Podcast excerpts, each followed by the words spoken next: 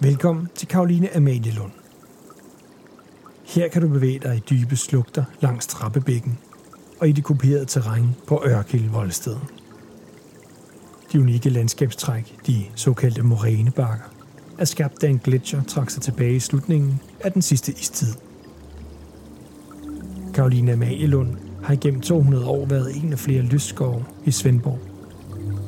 I Lund ligger Rottefælden, der huser Danmarks ældste revyteater. Og på toppen af morænebakkerne lå Ørkildborgen i middelalderen.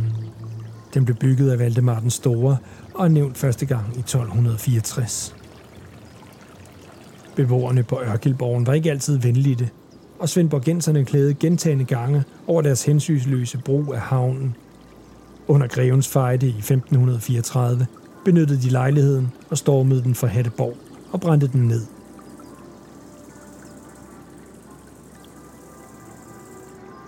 Vi har de samme uinstinkter i dag, som dengang vi rejste os op på to ben på savannen, og som vi benyttede til at udforske og erobre verden.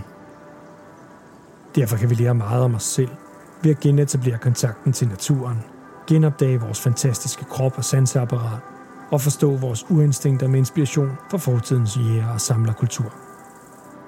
Når vi opholder os i naturen, registrerer vores uinstinkter med det samme, om der er trygt eller ej. De naturlige omgivelser kan vi instinktivt aflæse, når vi åbner for vores sanser. Og helt ubevidst stoler vi på, at vores uinstinkter registrerer, hvis der er fare, vi bør reagere på.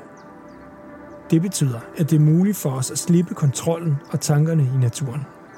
Lige indtil vores instinkter eventuelt fortæller os noget andet. I naturen er det muligt at være til stede, uden hele tiden aktivt at skulle analysere de informationer, der kommer ind.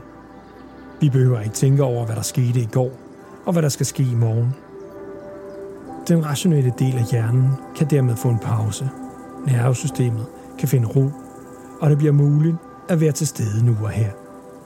Vi kan altså aktivt bruge naturen til at stresse af og lade op, og give os selv en pause fra det moderne livs hurtige tempo og krav om at effektivisere, præstere og vælge. Når du befinder dig i naturen næste gang, så prøv at tage de smukke ting, du ser, op i hånden og mærk på dem. Luk øjnene og mærk historiens vingesus. Du kan også ligge der ned på jorden eller på græsset og mærke, hvordan tyngden fra din krop hviler på jorden, og jorden bærer dig. Mens du ligger her, kan du fornemme eller forestille dig, hvordan energien fra jorden trænger ind i dig og giver dig styrke. Tag nu hænderne ud til siden og tag fat i bladene eller græsset og mærk dem. Og lig ellers helt stille og gør dig tung. Og nyd kontakten mellem bagsiden af din krop og jorden. At mærke blæsten om efteråret, den bidende kulde om vinteren eller en stille brise på vores hud om sommeren, kan påvirke vores sind positivt og styrke vores fornemmelse af verden omkring os.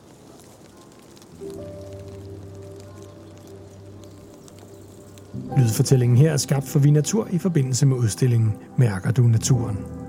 Billederne, der hænger på torvet i Svendborg, er taget af fotograf Christine Killerik. Digte og manuskriptet til lydfortællingerne er skrevet af Nana Grønbæk Petersen. Lydfortællingerne de er produceret af mig. Jeg hedder Jon Günther, og det er mig, der har lavet lyddesign og musik. Mærker du naturen er blevet til med midler fra Kulturregion Fyn. Hvis du kunne lide, hvad du hørte, så send det endelig videre. Og hvis du ikke allerede har gjort det, så husk at tage turen rundt til alle de fem naturområder og lyt til de her fortællinger derude i naturen. Tak fordi du lyttede med.